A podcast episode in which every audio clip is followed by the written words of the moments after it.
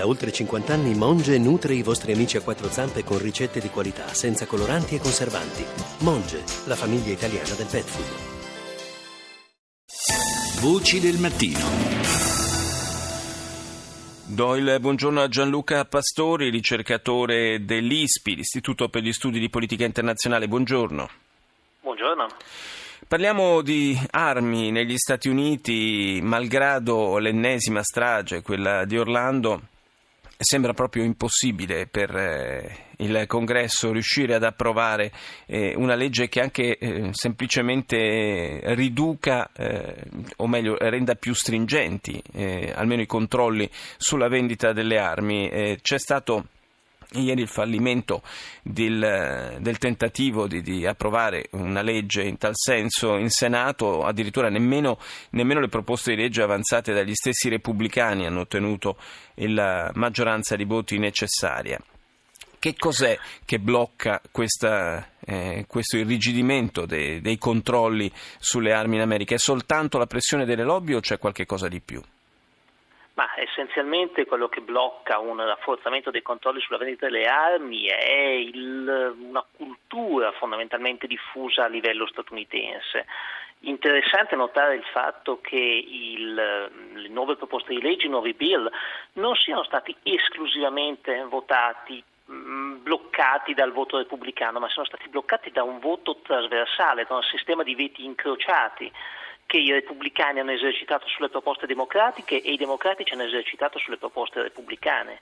Abbiamo un paese profondamente diviso, abbiamo degli Stati Uniti profondamente divisi a livello politico. Uh, non dimentichiamo che al, al, Senato la maggioranza repubblicana è comunque una maggioranza risicata e su tematiche come quelle del, del diritto a portare le armi, delle limitazioni a questo diritto, il Senato è diviso in maniera bipartisan, in maniera che non attraversa i semplici schemi partitici.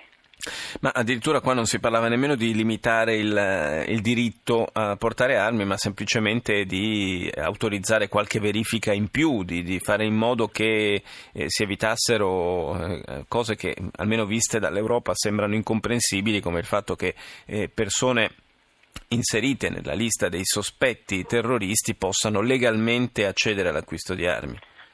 Essenzialmente si trattava di rendere più complesso l'acquisto, più difficile, più problematico, non agevole come è ora. Mm.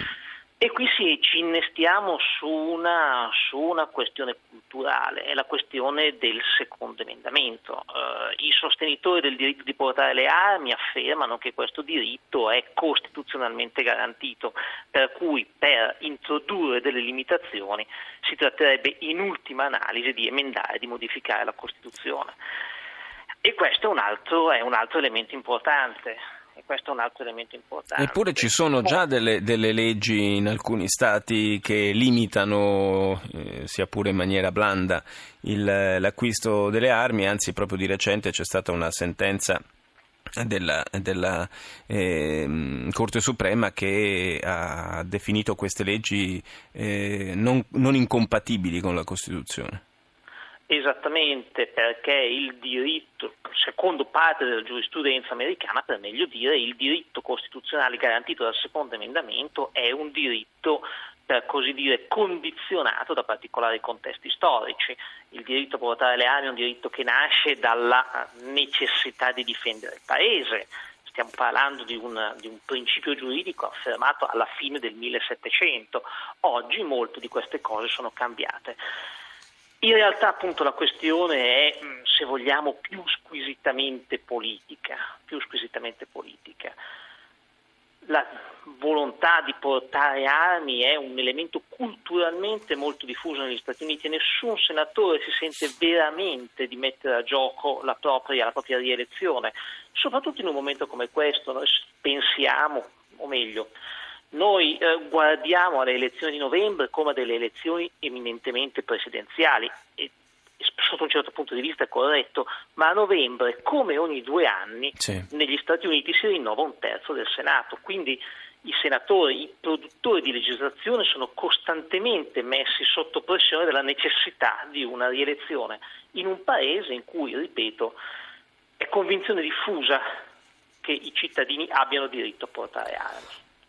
Sì, quindi di fatto i legislatori ubbidisco, oh, ubbidiscono, tra virgolette, a, a quelle che sono le indicazioni che arrivano, che arrivano dagli elettori. Grazie a Gianluca Pastori dell'ISPI per essere stato nostro ospite.